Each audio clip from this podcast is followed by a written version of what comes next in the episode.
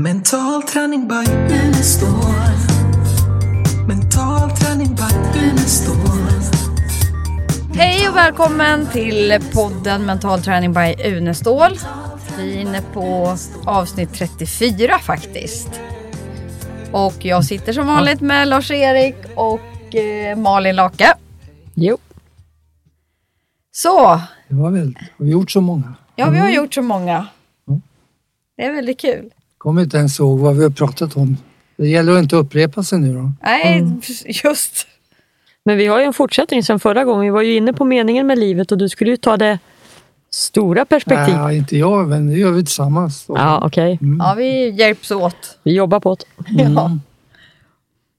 Ja, det är viktigt. Vi pratade förra gången om att eh, eh, det finns olika uppfattningar om det här med mening i livet. Det finns de som Eh, säger att det finns ingen mening i livet, de här nihilisterna. Och sen finns det de som eh, menar att det finns ingen mening i sig given utan att det måste man skapa. Och då är väl det som de flesta försöker göra. De försöker hitta någon mening i livet och Eh, en del får du hjälp av de som påstår att eh, livets mening är att överleva eller livets mening är att fortplanta sig. Eller, eh, sen finns det de som menar att livets mening det är att hitta en livsuppgift som ger mening. Eh, där man får en mening i det man gör. Och det är väl ofta kopplat kanske till att känna att eh, det man gör betyder någonting i det stora hela. Och vi var inne på det hur till exempel meningsfullt arbete ofta innebär att man gör någonting som är mera än bara för månadslönen och så. Eh, det här är väl någonting som de flesta letar efter och det är klart så som världen ser ut idag så har väl många ganska många upplevt att eh, det det är en kaos som det verkar vara i världen gör att eh, det här med meningen kanske sjunker lite. Så det, det kan vara viktigt att eh, fundera på om man ska låta känslan av mening i livet komma från det som händer omkring, för då har det ju att göra med hur man upplever det. Och då är det lite synd att man framförallt tar fasta på det negativa i världen som gör att man tycker, en del tycker det är ganska hopplöst att överhuvudtaget göra någonting eftersom världen ser ut som den gör. Och att det kaoset kan leda till vår undergång och då spelar min insats inte någon roll. Och där brukar vi väl säga att det är viktigt att inte låta det man inte kan påverka själv Eh, påverka ens uppfattning om mening eller hur man ser på livet och på, på världen. Utan att eh, koncentrera sig på saker som man kan göra någonting åt själv.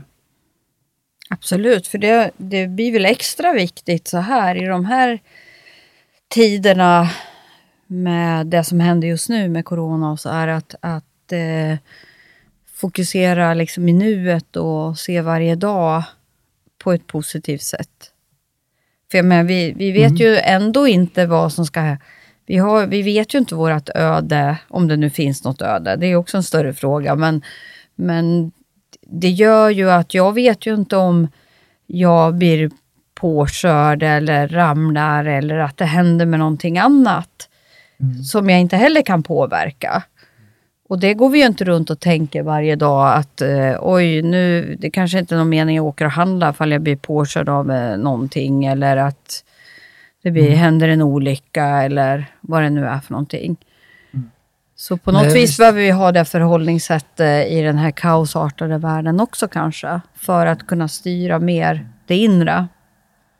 Ja, alltså det kan ju vara svårt för vissa att koppla bort eh, Eh, det som händer i världen då, eh, och att inte påverkas negativt av det.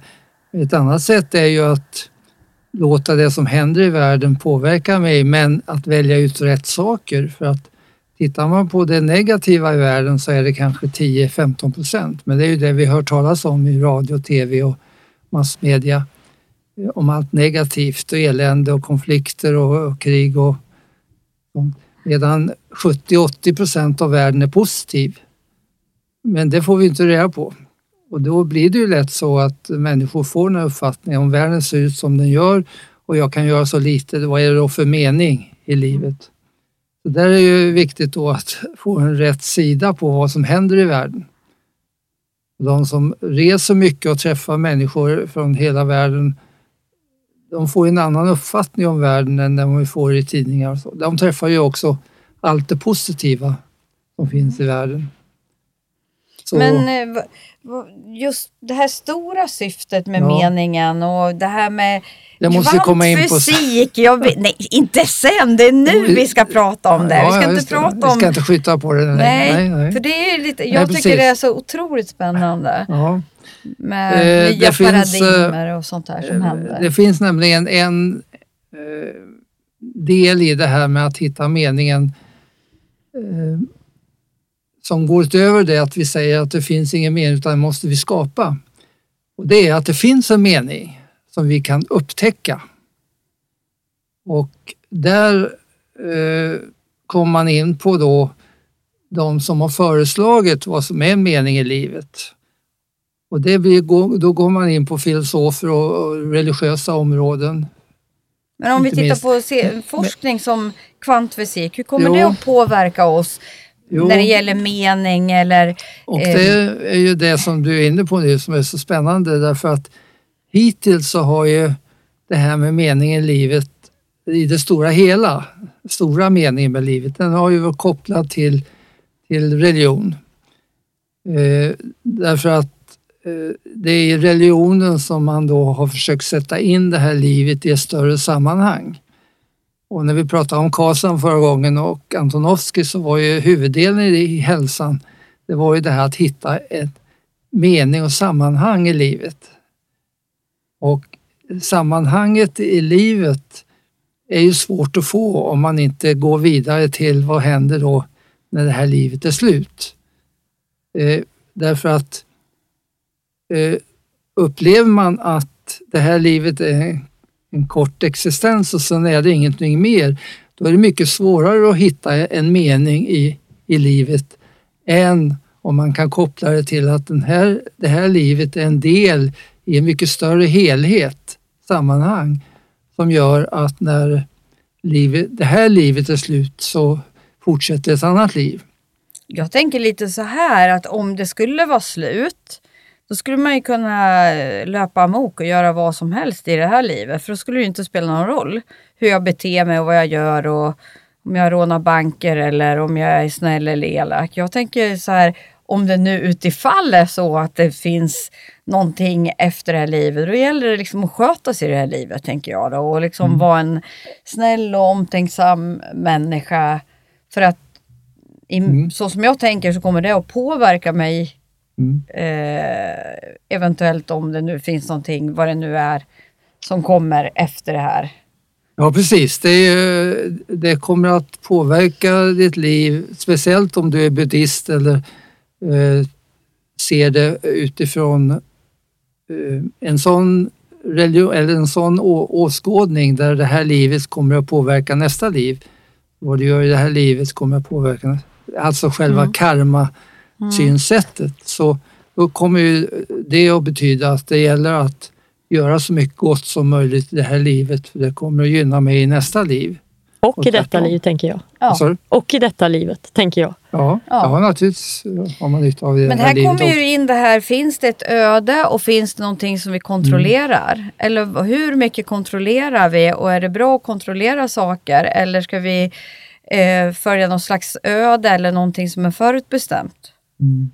Ja, men, men eh, om, man, om man tittar på, på det som vi är inne på nu så finns det ytterligare en sak som är viktig i, i uppfattningen om livet fortsätter eller inte.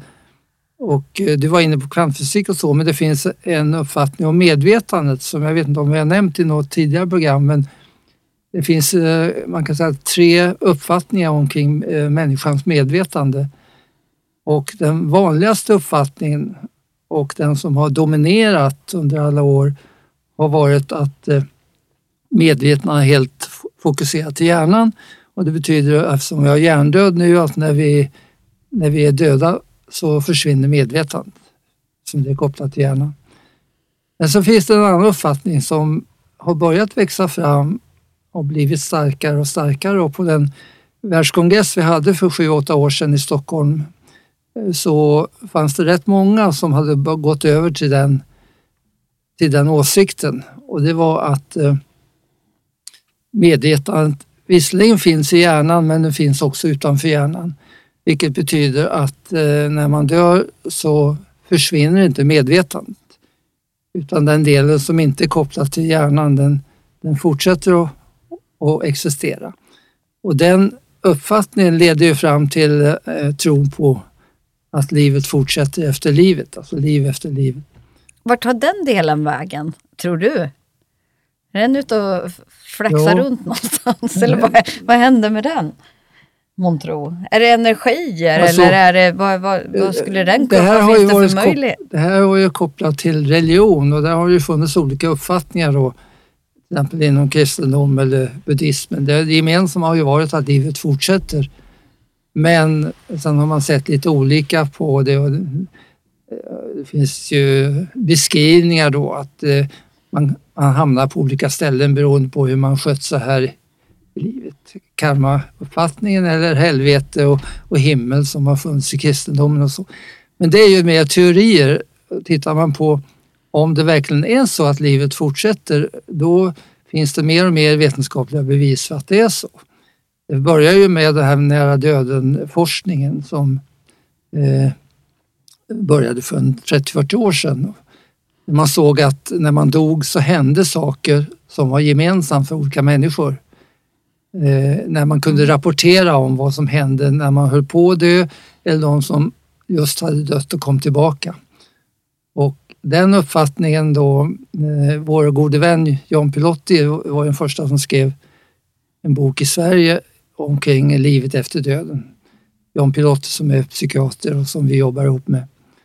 Men eh, där fanns ju då mycket tvivel på det, men den uppfattningen har blivit allt vanligare och eh, Eberhard, eh, numera den här kände neuropsykiatern, eh, neurokirurgen i USA, han reser jorden runt nu och pratar om vad som händer när man dör eftersom han dog och kom tillbaka. Och hans, en av hans böcker som är översatta till svenska heter Från, från himlen och tillbaka. eller Någonting sådär.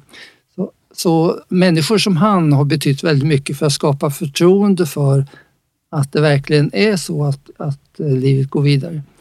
Jan Pilotti och jag och eh, Pia översatte ju en bok för eh, 25 år sedan av en känd amerikansk forskare eh, Eh, som, hade vis, som visade att livet fortsätter.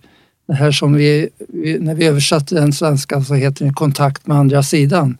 Om banbrytande vetenskapliga experiment om livet efter döden. Och han visar ju ganska klart i den eh, boken att det verkligen är så att livet fortsätter. Eh, och i förordet till den boken skriver jag så här att jag har en god vän som är ateist. Och när vi diskuterade det här så var han ju helt emot att livet skulle fortsätta. Men jag fick honom att gå med på att min uppfattning var riktig och hans var fel. På två sätt. Jag sa till honom så här att om din uppfattning är riktig så kommer vi aldrig få reda på det. Om min uppfattning är riktig så kommer vi att få reda på det. Alltså är min uppfattning riktig. Men det andra som eh, gjorde att han gav med sig det var att eh, säga att eh, oavsett om det här är sant eller inte så kommer livet här nere på jorden att bli mer viktigt och betydelsefullt och mer meningsfullt om man tror på att livet också fortsätter efteråt. Och i och med att eh, man har den uppfattningen kan man säga att då är det rätt. Eller det är bra, även om det inte är rätt. Därför att det påverkar det här livet och ger det en större mening. Men sen har vi det här med kvantfysiken som du tog upp som är jätteintressant. Ja. Och eh, eh, man kan säga att eh, när det gäller att upptäcka mening med livet så eh, är den här kopplingen till universum jätteintressant som en del av kvantfysiken. Och där när man då tittar på mening och ett större sammanhang så blir, eh, kommer det in mer och mer så att eh, eh, det här med medvetande kanske finns inte bara hos oss utan även hos djur förstås och även hos växter. Jag såg ett, ett eh, Vetenskapens värld häromdagen där man tittade på träds medvetande. Och träd har intelligens. Träd kan planera och så vidare. Det var ett en timmas program omkring den forskning som man gör omkring träd. Eh, jag hörde idag på, på radion om en bok som kommer ut i höst om svampar. Man säger likadant, att svampar har en slags medvetande. Så det verkar som om, om eh, det här, vad är medvetandet? Det, Mm. det tycks sprida sig mer universellt till saker och ting. Eh, det här med, mer- du har sett mig stå och krama ett träd. Ja, det var Angela som sa, jag vet inte vad pappa håller på med, gå ut och kolla, han står och kramar ett träd, gjorde du tydligen igår. Ja, jag gör det varje dag. Ja, Jag har valt ut ett träd utav våra fantastiska träd här ute. ja. Och det har ju med, eh, man tittar på trädkramning och det här med eh, Nu eh, måste du börja med skogsbad. nyligen. Du måste du Så- börja med nyligen, för det där har jag inte hört talas Nej, om. men det har ju kommit in eh, mer och mer forskning på till exempel eh, japansk forskning om att eh, när man till exempel kramar ett träd så avsöndrar det en substans som påverkar immunförsvaret. Så det kommer mer och mer av forskning som gör att man kan få ett annat förhållningssätt till naturen än man haft tidigare. Tillhör det här kvantfysiken? Hur skulle du vilja förklara vad kvantfysik Mm. är?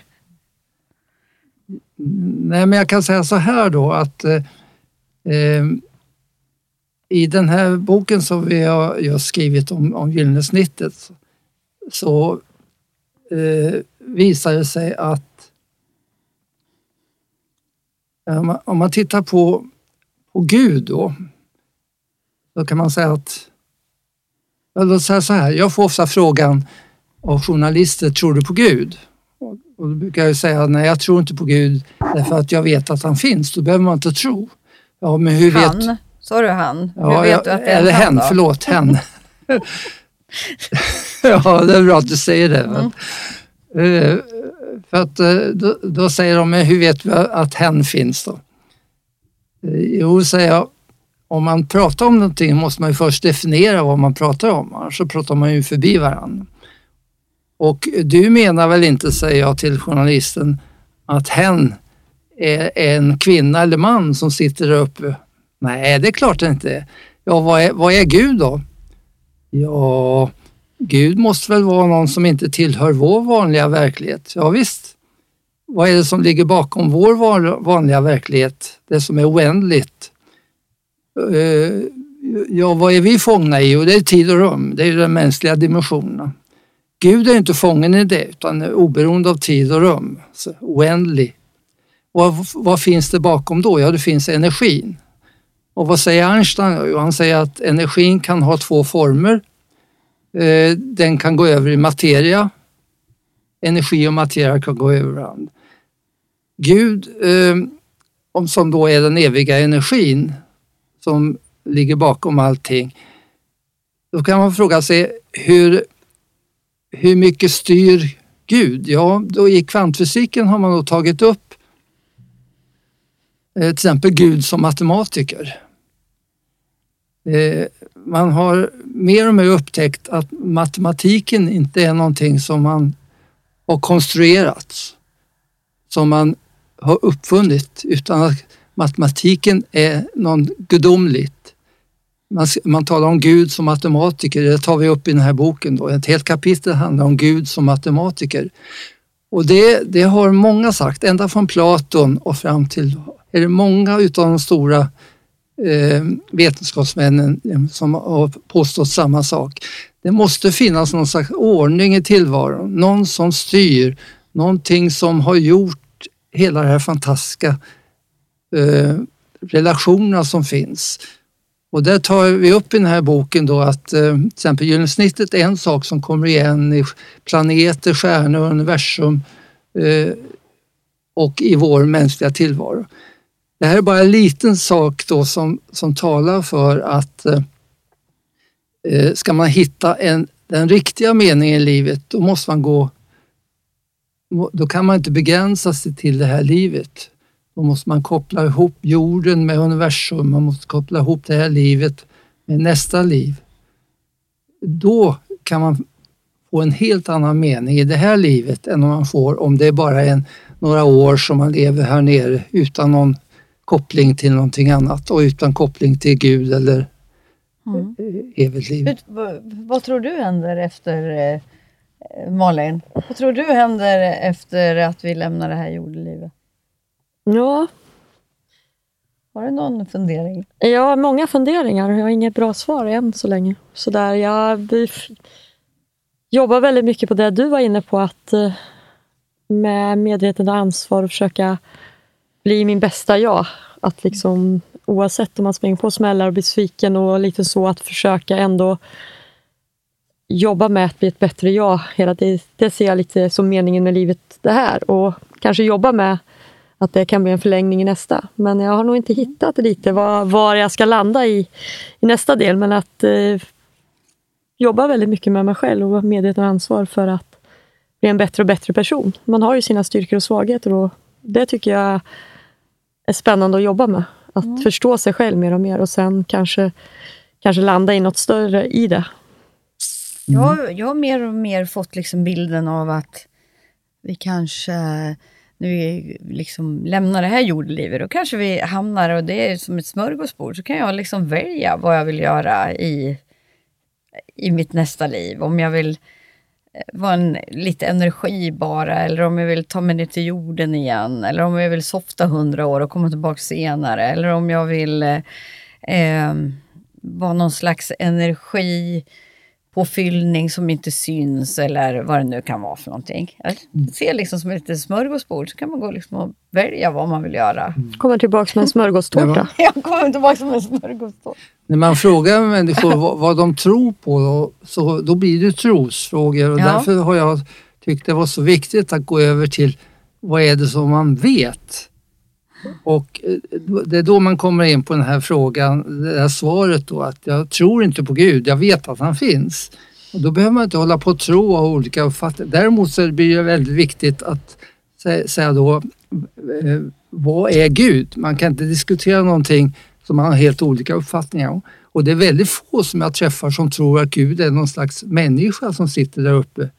Utan man, man man vet då att det är någonting annat men man har inte förklarat vad det är. Och det gör ju då att man har förmänskligat Gud.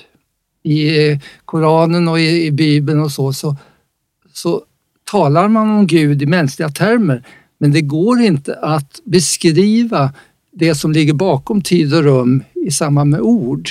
Det är bara, eh, bilder har vi försökt visa hur svårt det är att förklara bilder i ord. Och ännu svårare blir det att förklara Gud i ord. Utan eh, det innebär ju då att eh, eh, det kan ju inte finnas olika gudar som man säger i, i olika religioner. Det finns ju bara en gud. Jag men vet, det finns, olika, det finns olika vägar att komma dit. Och bör man förstå det, att det är samma gud, men vi har olika sätt att beskriva honom med ord, då blir det ju så att, eh, som jag brukar säga, jag är glad över att jag har hittat min väg till Gud genom kristendomen. Jag är glad över att du som muslim har hittat din väg till Gud genom islam. Börjar man se det på det sättet så, så kommer ju konflikterna försvinna istället för att man slår ihjäl en annan människa därför att han har en annan väg till Gud. Så det är ju på vägarna till Gud som konflikterna ligger. Inte på, på Gud om man eh, förklara vad, vad Gud egentligen är för någonting. Sen kan man ju diskutera vilka vägar som är bäst och där tycker jag att eh, jag, jag har ju läst halva teolkant så jag är uppvuxen, min pappa var pastor så jag är uppvuxen i en kristna. Men en, en sak som jag tycker till exempel buddhismen betonar mycket bättre än kristendomen, det är att det jag gör i det här livet har betydelse för framtiden. I kristendomen så är det mera att eh, det, det, är inte du som ska visa genom dina gärningar att du eh, kan komma till Gud, utan det är genom nåden från Gud. Medan eh, buddhismen är mer att det, det, du gör har betydelse för fortsättningen. Och det är ju mycket en, en bättre värld på det sättet att det uppmuntrar människor att göra gott här nere. Så att eh, där kan man säga att det finns det lite olika uppfattningar om de bästa vägarna också. Men i stort sett kan man säga att det är inte vägen som är det viktiga utan det är ju målet, Gud. För att har man den, får man med sig det, då blir det en helt annan meningsfullhet i det här livet. kan man säga. Resan kan vara rätt skön med om man gör den bra. Vad sa du? Resan kan ju vara rätt skön ja. med fram till målet. Ja. Det är den också. Men, eh, ja, jag tänker också att eh, men det är ju där striderna ja. finns. Mm. Vilken resa till Gud är, det, mm. är den riktiga? Nej, jag håller med. Eller samtidigt så kanske vi alla har någon slags gudomlig kraft i, inom oss som vi behöver hitta. Vi kanske är Gud allihopa, vem vet? Vi kanske har en gudomlig kraft som vi bara behöver hitta och kunna använda jo. på ett positivt sätt här nere på jorden. Ja, visst, det är ju och, jätteviktigt. Och nästa, det du säger där, för att Gud är ju inte någonting som sitter där uppe som vi sa, utan Gud är ju, han finns ju överallt. Och, och, det är ju som du säger att eh, den här med asiatiska uppfattningen att Gud finns inom varje människa. Det är klart att han finns. Gud är ju inte någonting som är lokaliserat till en viss plats. Inom kvantfysiken vet vi ju att där kan saker och ting finnas på olika platser samtidigt. Eh, Påminn nu att det här är din uppfattning, för du säger att så här är det, men det är vad du tror. Nej, inte det här med att man kan vara på olika platser samtidigt. Det, det, det är ju helt visat. Och inom kvantfysiken finns det väldigt mycket som inte, som inte överensstämmer med våra vanliga naturlagar. Nej, precis. Be, beskriv några. Ja, det vill vi höra om. Det där vill vi höra mer om. Ja. ja. ja. Kunna fly, få Den på flera platser gått, samtidigt. Nej. Jag fick inte hålla på med en halvtimme. Alltså. Ja, vi har fyra minuter på oss, så ja, det är bara att köra. Det vi har sagt är att du inte får säga att det ska vi ta senare. Det har vi sagt. vi har ju en hel lista att beta av som, som är en senare lista. Nu har vi, mm. håller vi på med det vi sa förra gången. Det är fantastiskt bra. Ja, ja. Mm. Jo, visst. Men vad innebär till exempel kvantfysiken, om den, när den, liksom, nu är den ju, visar sig på olika sätt och det finns en hel del forskning som vis, visar vissa saker. Men för oss, en vanlig människa, vad kommer det konkret betyda? Som för oss i vår vardagliga tillvaro. Det kommer ju vända upp och ner på hela allt som vi har tänkt och trott på i mångt och mycket. Ja, och eh, det som vi har berört här är ju det att det, det finns en nära relation mellan kvantfysiker och tron på en gud som beskrivs, som jag eh, beskrivs på det sätt som jag har gjort. Jag menar, eh, ta en, vem som helst, ta Einstein som man brukar betrakta som första mentala tränaren också. Eh, han, han talar också om hur, hur Eh, att det är nödvändigt att ha uppfattning om en gud för att kunna förklara kvantfysiken och förklara eh, universum, tillvaron. Så att han är bara en. Jag kan räkna upp massor av forskare, alltifrån Platon fram till vår dag, som säger samma sak. Så det är konstigt att inte det, den delen av kvantfysiken har nått ut mera till människor där man då, eh, många människor säger att jag tror inte på Gud. Men ofta är kvantfysiken så svår att förstå med vår vanliga uppfattning. Eh, ta en sån sak som tid. Vi har väldigt svårt att göra oss av med tiden och i eh, kvantfysik och universum så går man ju bakom tid och rum. Och eh, gör man det så, så Jan Pirotti håller ju på med att titta på om till exempel eh, ljusets hastighet är den högsta eller om man kan komma upp i ännu högre hastigheter för då skulle tiden gå baklänges. Och vad innebär det? Ja, det skulle innebära att ors orsak kommer före verkan och då försvinner hela vår tillvaro. Vi, Var är- var vi kan vi alltså då? inte klara en vi tillvaro där eh, effekten kommer före orsaken till effekten. Men he- hela vår tillvaro är uppbyggd i en linjär tid. Först händer det och sen händer det. Som följd av det som hände först. Om det blir tvärtom så jag menar, då försvinner hela vårt sätt att vara. Så att det finns så mycket i kvantfysiken som skulle göra att eh, hel, hela Ja. vår tillvaro, vanliga sättet att se på tillvaron rubbas. Så där får man, får Det man kanske ta skulle det. bli jättespännande. Ja visst, men man får Eller ta det gradvis så att inte tar allt på en gång. För då, utan, eh, nu tog vi det här om, om uppfattning om Gud som ju ändå jag tror Det var det enklaste du Eh, kopplade på Eh, den- just nu. ja. Men det är ändå, eh, tycker jag, det viktigaste för att skapa en meningsfull tillvaro här nere. Det är just kopplingen till att livet är en del av en oändlig tillvaro av total harmoni. Där, Mm. där satt den. Där satt den. Ja, Mm. ja tiden har gått. Eh, spännande samtal. Eh. Verkligen. Mm. Sätter igång alla möjliga tankar. Verkligen. Och som vanligt eh, har ni några frågor. Ett unestal.se. Ja, Yes, välkomna. Tack och då hej. Avslutar vi här och säger hej då. Hej då. då. Hej då. Mental träning by Unestål. Mental träning by Unestål. Mental träning by Unestål. Mental träning by Unestål.